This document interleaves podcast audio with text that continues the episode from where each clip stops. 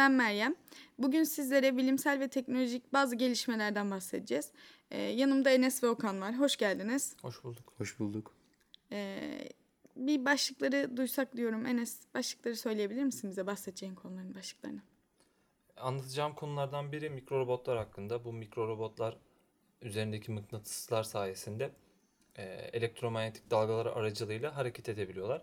Diğer konu ise e, belki duymuşsunuzdur. Dünyada ilk defa 5G kullanılarak bir ameliyat gerçekleştirildi. Biraz da bundan bahsedeceğim. Okan senin başlıkların nasıl? Ben de bugün e, bir hayvanın beyninin nöronal devresinin, nöronal haritasının çıkarılmasından bahsedeceğim. Benim bahsedeceğim konulardan biri e, kanserli hücrelerin CRISPR kullanılarak e, editlenmesi, düzenlenmesi. Diğeri de enerji kaynağı olarak elektriği kullanan bakteriler. Enes istersen seninle başlayalım. Geçtiğimiz günlerde İsviçre'deki bir üniversitede birkaç me- mikrometre büyüklüğünde bir e, mikro robot geliştirildi. Bu mikro robotu diğer mikro robotlardan ayıran özelliği ise e, origami sanatını belki duymuşsunuzdur. Bu Japonların Evet. e, kağıt katlama sanatı olarak da biliniyor. E, o orada yapılan kuşlara benziyor. Yani e, mikro robotun bir baş kısmı, e, iki kanat kısmı, bir kuyruk ve toplamda da üç parçadan oluşan bir gövde kısmı var. E, bu parçalar birbirine bağlı. E, hatta şöyle anlatayım. Dolapları menteşeyle birbirine bağlıyoruz. O menteşelerle bu parçalar da birbirine bağlı ve bu sayede de bu mikro robotlar hareket edebiliyor. Kanat çırpma gibi mi? Evet kanat çırpma ya da e, boynunu kaldırma, işte hı kuyruğunu havaya kaldırma, aşağı indirme. gibi Belirli hareket- eklem noktaları var Evet, evet. Anlattığım gibi kuyruğu var, başı var, iki tane kanadı var. Bu eklemler e, hareket edebiliyor. Geçtiği yere, yere göre kendini şekillendirip e, kolay geçme Tabii, sağlama, hı hı. kolay geçmeyi Yani sağlamak onu için. onu amaçlamışlar. Anladım. E, bu mikro robotun üzerinde programlanabilir mıknatıslar var. Bu mıknatıslar manyetik alan sayesinde polarize ediliyor. E, bu polarizasyon sonucunda da mikro robot hareket edebiliyor. Yani kanatlarını ve e, diğer eklemlerini hareket ettirebiliyor. Araştırmacılar bunun daha çok sağlık alanında kullanılacağını söylüyorlar. Yani e, geliştirmelerini daha çok bu yönde yapacaklarını söylüyorlar. E, ben okuduktan sonra şunu hayal ettim. Hani e, damar yoluna herhalde bu mikro robotları bırakacağız ve e, işte riski azaltmak açısından damar yolu açma işlemi belki uygulanabilir Hı hı. bu robotlar sayesinde. E, ya da işte çok riskli bir damar vardır. E, o riski azaltmak için belki bu robotları kullanabiliriz diye düşündüm.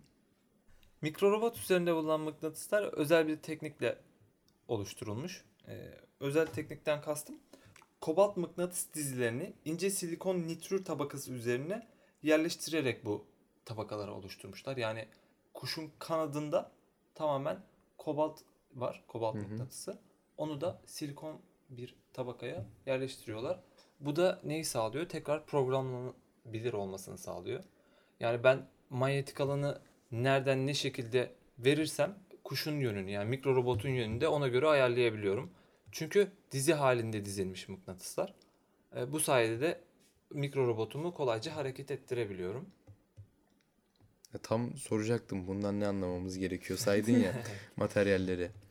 Ee, ama sanırım avantajı bu. Bütün kanadının üstünde veya bütün kuyruğunun üstünde bunun olması ve e, manyetik alanın uygulandığı yönün önemli olması e, bu durumun avantajını ortaya Evet. çıkartıyor. Doğru anladın değil Evet mi? evet. Yani kuşun yaptığı dediğim gibi kanat açma kapama e, kafasını ileri geri götürmesini bu özel yapım mıknatıslar sağlıyor.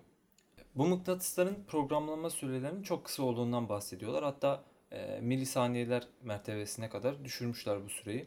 Yani milisaniyeler içerisinde tekrar programlayıp ona göre hareketimizi tekrar seçebiliyoruz. Yani ne yapması gerektiğini kuşa iletebiliyoruz. Araştırmacılar bu mikro robotların gelecekte kanser hücrelerinin tedavisinde de kullanabileceğini söylüyorlar.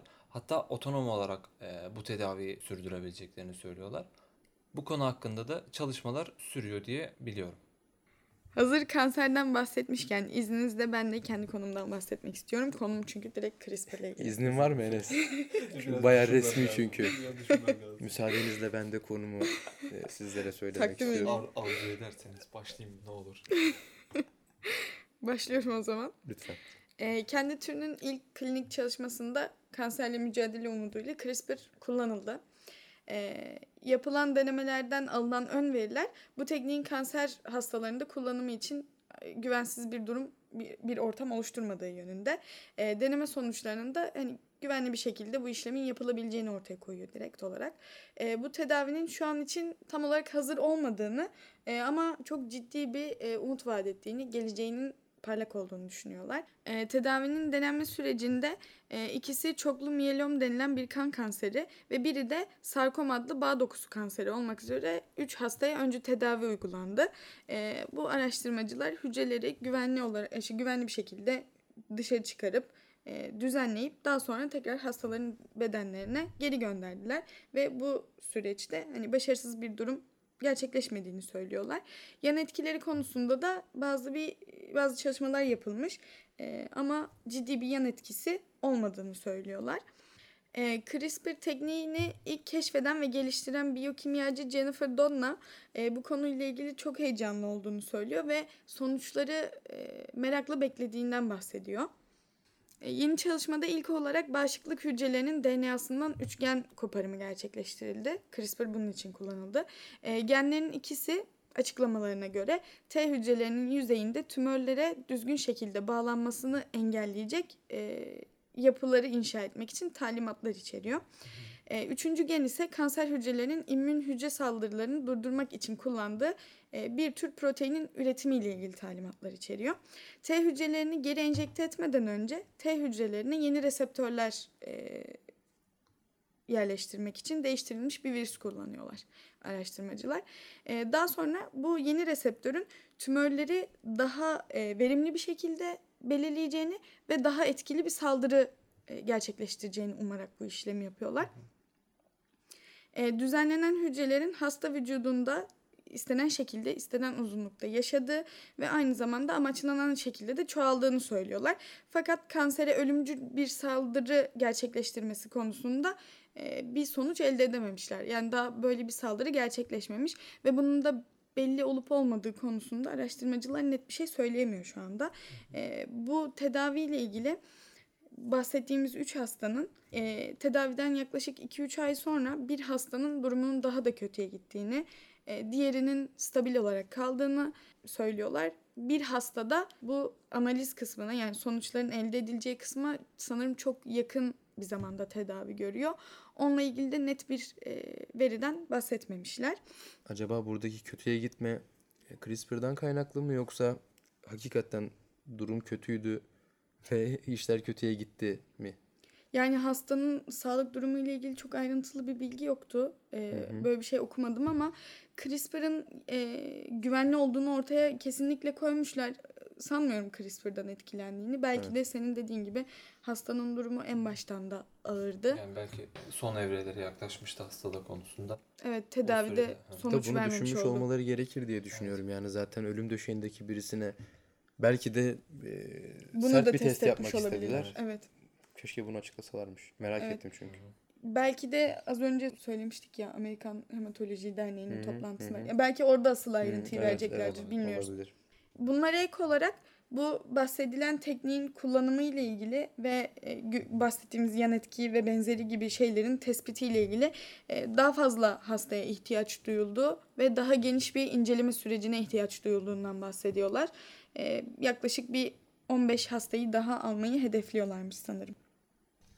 Meryem aslında bu bahsettiğin rakam yani 15 çok düşük olsa da e, daha fazlasına ihtiyacımızın olduğu durumlar oluyor. Mesela benim az sonra bahsedeceğim konuda diğer birçok makine öğrenmesinde makine öğrenmesinin kullanıldığı durumlarda olduğu gibi birden fazla hatta yüzlerce binlerce veriye ihtiyaç duyuluyor. Ya aslında bu 15'in 15'te sınırlı kalmayacağını düşünüyoruz değil mi? Yani ilerleyen dönemlerde evet belki daha fazlasını hedefliyorlardır Hı-hı. ama e, tabii belki onların da işte Sağlık Bakanlıkları mı artık neyi varsa onunla ilgili bir evet. prosedürle ilgili bir, de bir durum olabilir. Zaten şu an bu deney olarak geçiyor değil mi? Yani Hı-hı. evet.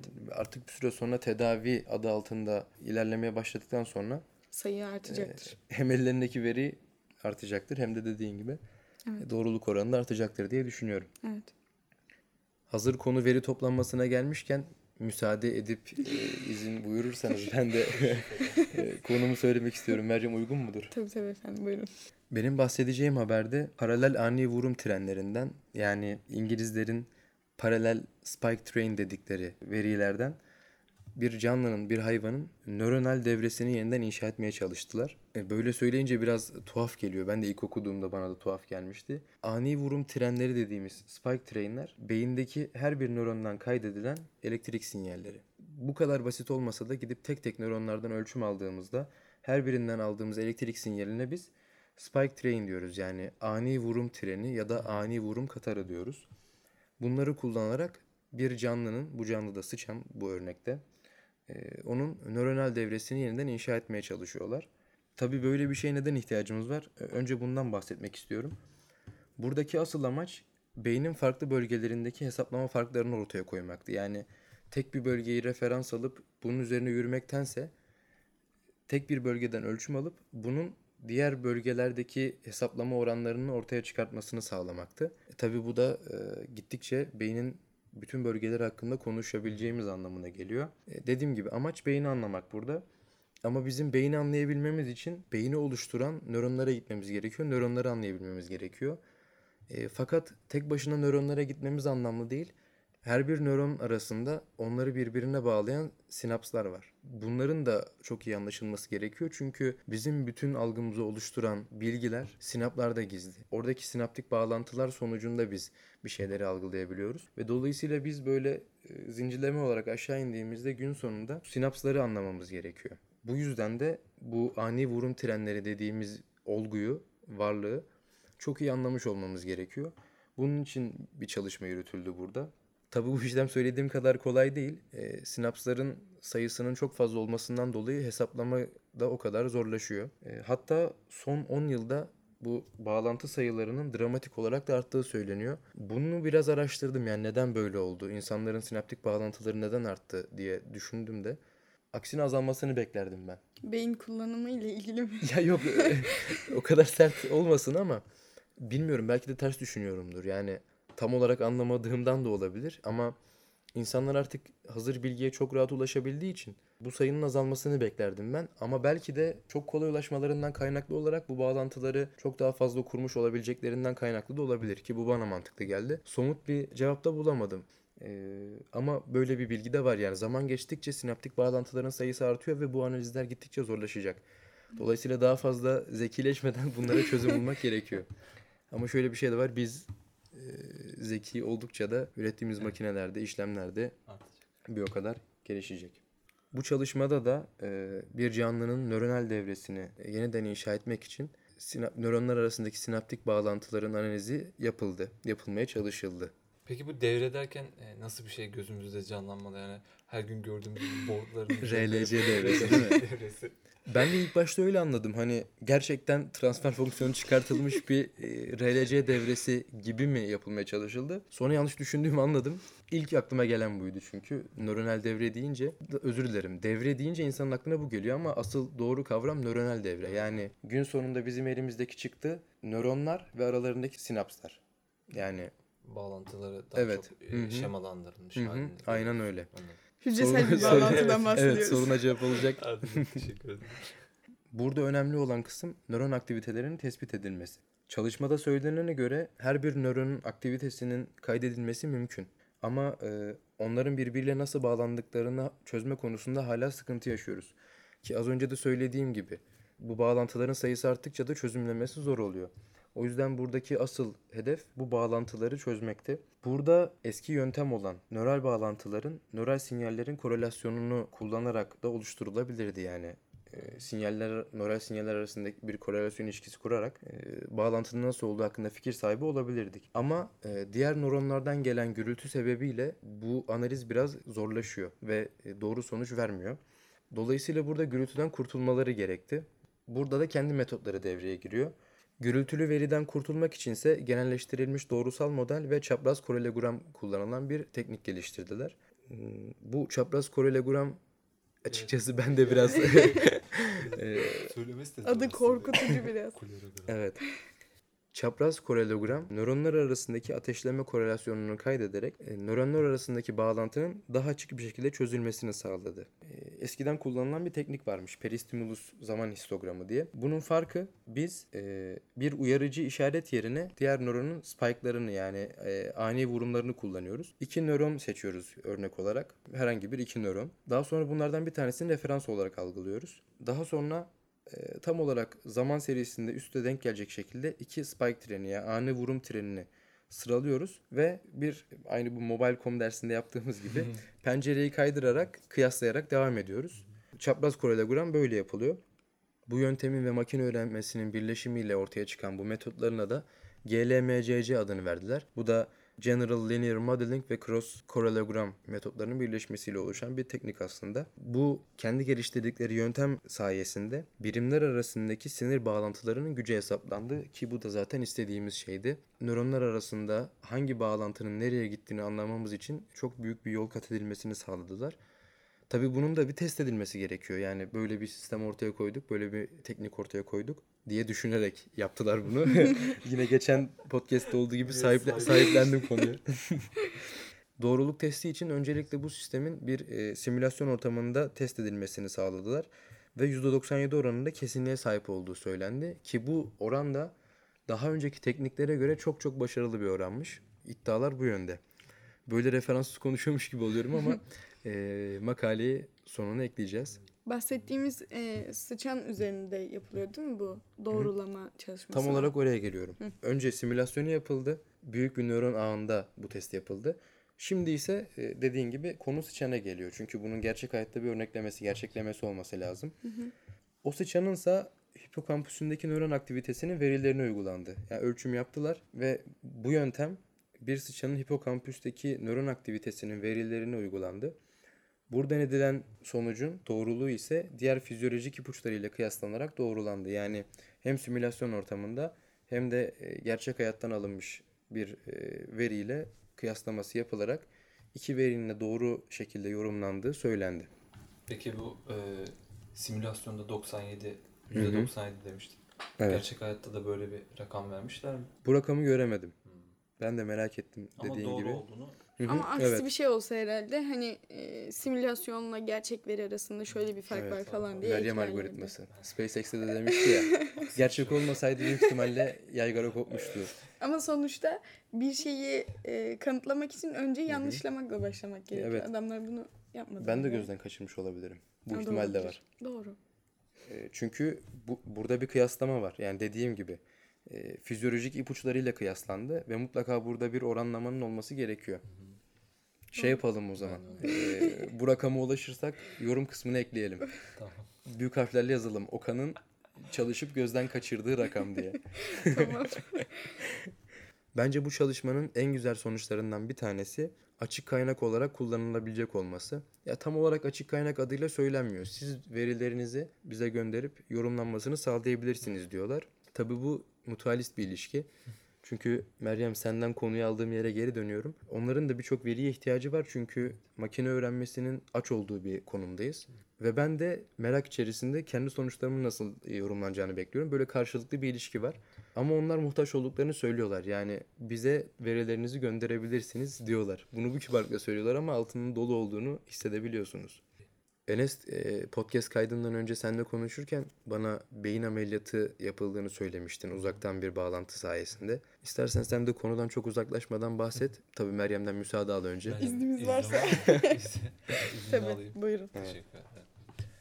Geçtiğimiz günlerde dünyanın ilk 5G bağlantılı odaklanmış ultrason ameliyatı gerçekleştirildi. Daha önceden de 5G bağlantılı bir ameliyat gerçekleştirilmişti. Ee, Hatta, Bana eskisini söyledi yani. Evet öyle. eskisini söyledi. Ee, yine Çin'de olmuştu. Yani e, ilk bahsettiğimiz ameliyat yani önceden yapılan ameliyat laboratuvar ortamında geliştirilmiş bir hayvan üzerinin üzerinde bir beyin ameliyatıydı. Ee, Hmm. Yani bu senenin başında yanlış hatırlamıyorsam bu ameliyat gerçekleştiriyor. Hatta e, 3000 kilometre öteden yapıyorlar. Ben buradayım. 3000 kilometre ötemde bir ameliyathane var ve Evet. ben buradan e, orayı kontrol ediyorum. Ama karşımdaki bir laboratuvar faresi beyin. Evet maalesef. Faresi Benim değil. verdiğim örnekte de aynı. Evet. Yine Bu aralar çok hayvanlar üzerine konuşmaya başladık. Geçenki podcast'te de e, örümceklerin gözlerinden Evet. ilham alan Evet. bir örnek Zıplayan örümcek. projeden bahsetmiştik. Bakalım inşallah uzaklaşmıyoruzdur bu Ee, Şimdi yapılan ameliyat ise e, yaklaşık 30 kilometre uzaklıkta olan ve odaklanmış ultrason ameliyatı olarak geçiyor. Yani bu 5G'nin e, kullanılmasının amacı da kesintisiz ve e, gecikmesinin çok düşük olması. Biliyorsunuz ameliyatta gecikme ve kesilme olduğu anda çok e, zararlı sonuçlar olabilir. evet, Hatta evet, evet. ölümcül sonuçlar da olabileceği aşikar.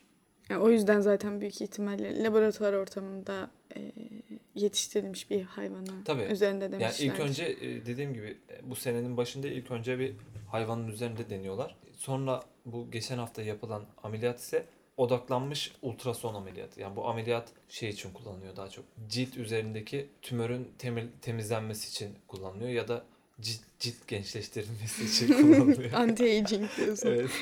Nasıl dikkatini çekti Kemal. Anti-aging. Benim şu an bir şeyim yok. Bu ameliyat daha önceden 4G ile denenmiş. Yani uzaktan kontrollü ameliyatlar 4G ile denenmiş fakat e, gecikme sorununun çok fazla olması sebebiyle e, başarıyla sonuçlanmamış. Şu an 5G günümüzde çok e, popüler. E, şu an araştırmalar, geliştirmeler hala sürüyor. E, 5G ile bu işin sorunsuz olarak yapılabileceği söyleniyor.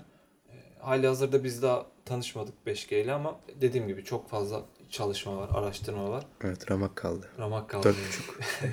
Dört buçuktan beşe atlamamıza ramak kaldı. Yani böyle şeylerin olması beni biraz heyecanlandırıyor. Yani adam düşünsene. Evinde kalkıyor. Oturuyor şeyin başına. Hiç sterilizasyona Hiç- falan hiç gerek yok. Direkt şey yapıyor. Ee, zaten ameliyatı yapan doktor şey demiş. Önceden hastanın ayağına gitmem gerekiyordu. Şimdi çok uzaklaşmadan ameliyatı kolaylıkla halledebildim. Yani buraya bile ego girmiş ya maalesef. Hastanın ayağına gelmek ola- olarak görüyorsa zaten Yani biraz bitmişiz. Ama hasta hastaneye geliyor. Aslında bakış açısı yanlış değil mi adam? Yok o odasından demek ki oraya o, o, o kadar büyük Ameliyathaneye sorun ya. inmek. Asansöre biniyor falan elini yıkıyor. Bunların hepsi Eldiven işkence falan. çünkü. Doğru. Yani bazen şey olabiliyor yani yurt dışından yetenekli Evet, doktorların evet. o ameliyatı yapması için hasta buradan Hı hı. oraya gidiyor ya da doktor oradan buraya geliyor. Evet. Bunun da, Uçak, E, e, uçak bileti parası parası yerine internet adamın İnternet internetini ödediğimiz, ödediğimiz andan itibaren. bitiyor. Evet. Evet doğru. E, Umarız 5G bir an önce hayatımıza girer ve bu kısa bekleme sürelerine ulaşmış oluruz.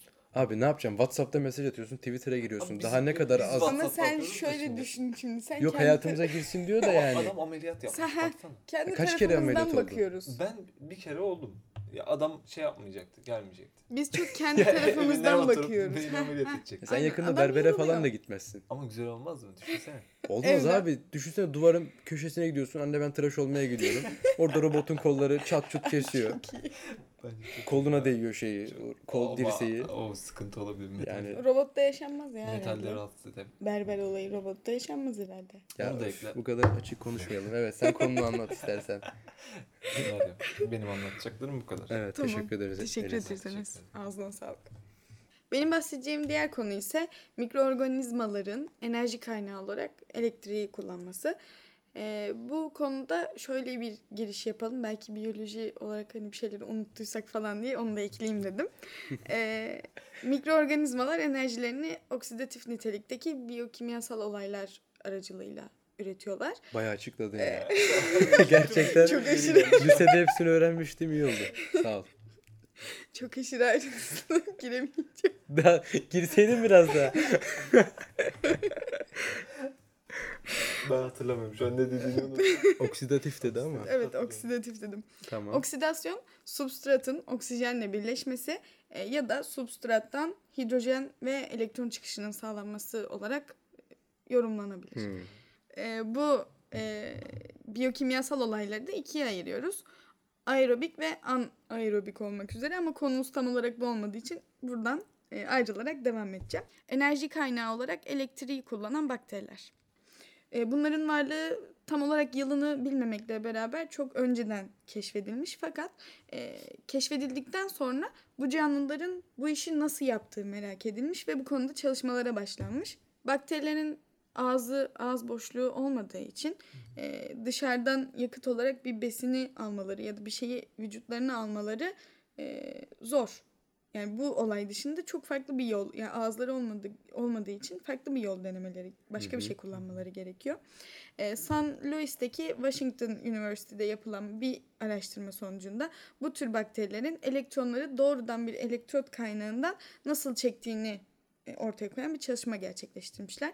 Ee, bir biyoloji profesörünün laboratuvarında yapılan çalışma ile ilgili e, sürecin moleküler temellerinin çalışma sürecinin sonuna kadar ortaya koyulmasının çok zor olduğundan bahsediliyor. E, ve bu zorluğun sürece dahil olan e, proteinlerin karmaşık yapısıyla ilgili olduğunu söylüyorlar. E, elektriği bakterilerin dış katmanından geçirmek anahtar zorlukmuş bu bahsedilen hı hı. olayda. E, Söylediğin ağız boşluğunun olma, olmamasından, olmamasından kaynaklı olarak.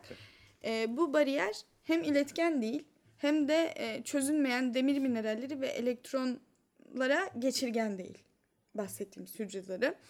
Elektronları enerji kaynağı olarak kullanma yeteneğine sahip olan Rhizobiales takımına ait ve doğal olarak ortaya çıkan bakteri türünün dış zarında elektronu kabul etmek için e, bir tüp, bir kanal oluşturduğunu göster gösteriyorlar bu çalışma sonucunda. E, demir içeren stokrom C adlı bir proteini işleyerek elektron kaynağına temel bir köprü oluşturuyor bu canlı hücre duvarın hı hı. hücre zarında. E, bu durumda besin kıtlığı ve benzeri gibi durumlarda yaşama olasılığını arttırabilen e, bir olay. E, bunun sonunda da aslında araştırmacıların düşündüğü şey hani bu çalışmayı nereye çevirebiliriz, nereye evirebiliriz acaba gibi düşündüklerinde de e, diyorlar ki biyolojik yakıtlar gibi katma değerli bileşikler üretme amaçlı e, bakterilerin elektrik ve karbondioksiti e, kullanarak bununla beslenerek daha sonra da işte e, hani bir şeyler üretmesi, bazı yakıtlar üretmesi gibi e, gibi amaçlara hizmet eden bir platform oluşturmayı hedefliyorlar aslında. Ee, çalışmanın sonuçları ile ilgili laboratuvarın başında olan profesör e, hücre dışı elektron alımının arkasındaki mekanizmayı anladıklarını e, bunu ve bunu belgelediklerine göre de vahşi doğada başka bu yeteneğe sahip olan canlıları tanımlayabileceklerini söylüyorlar. Yani bu alanda da aslında yeni bir çalışma yapmayı hedeflediklerinden bahsediyor. Meryem teşekkür ederiz ama bana açıkçası biraz karışık geldi Enes. Bana, bana yani genel konse- konsepti pek kavrayamadım. Evet. Ya, arada ufak tefek şeyler yakaladım ama Evet, onlar da Türkçeydi çünkü. Evet, Bize biraz özetleme mümkün mü Meryem buradaki yapılan işi? Şöyle bahsedeyim Belki aslında. Belki dinleyicilerimiz de direkt bu kısma geçip dinlerler. Benim de anladığım kadarıyla yine geçen hafta sizin bahsettiğiniz konular gibi e, doğadan alınan bir ilham söz konusu yine. Hı hı. E, bu canlıların ağız boşluğu olmadan nasıl dışarıdan bir e, kaynağı kullanıp da bu kullandıkları kaynaktan enerji elde ediyorlar. Yani direkt elektronu dışarıdan alıp bunu kendisi enerji kaynağı olarak kullanıyor. Hmm. Bunu nasıl yaptığını düşünerek bir sonuca varıyorlar ve bunu da kullanarak şey diyorlar yani bu bakterilere belli bir platform hazırlarsak bunları karbondioksit ve elektrikle besleyerek e, bunlara katma değerli bileşikler üzerinden yani diye zannettiğimiz kadarıyla biyolojik yakıt ürettir, üretimi yaptırabiliriz. Bunu düşünüyorlar. Evet. Ve aynı zamanda e, bu canlıları kullanarak da doğada var olan ve bu yeteneğe sahip diğer canlıları da tanımlayabiliriz gibi durumların evet, evet, evet. peşinden koşuyorlar şimdi, aslında şimdi şu an. Daha açıklayıcı oldu. Yani oturdu Sevindim. Bu podcast'in de bir öncekinde yani bizim beraber olduğumuz bir önceki kayıtta olduğu gibi başına birkaç iş geldi. onu da onu da yine kapanışta söylemek istiyorum. Meryem'in beli ağrımış Enes. Gelemedi. Geldi burada işte çalıştı, anlattı. Bakalım bir sonrakinde e, seyircilerimizi nasıl maceralar bekliyor? Meryem'in başına neler gelecek? Bunu merakla, bekliyoruz. Bence podcast'ın adını değiştirelim. Evet. Meryem ve maceraları. Meryem, Aynen öyle. Başına, gelen. başına gelenler. teşekkür ederiz Meryem. Ben teşekkür Bizi ederim son kısımda sizlere. aydınlattığın için. Evet. Öncesi için teşekkür etmiyorum. Rica ederim. Teşekkür ederim. Ben de size teşekkür ederim. Ağzınıza sağlık. E, bugünkü podcastimizin sonuna geldik. Dinleyicilerimize de bizleri dinledikleri için teşekkür ediyoruz. Haberlerin bağlantılarına açıklama kısmındaki linklerden ulaşabilirsiniz.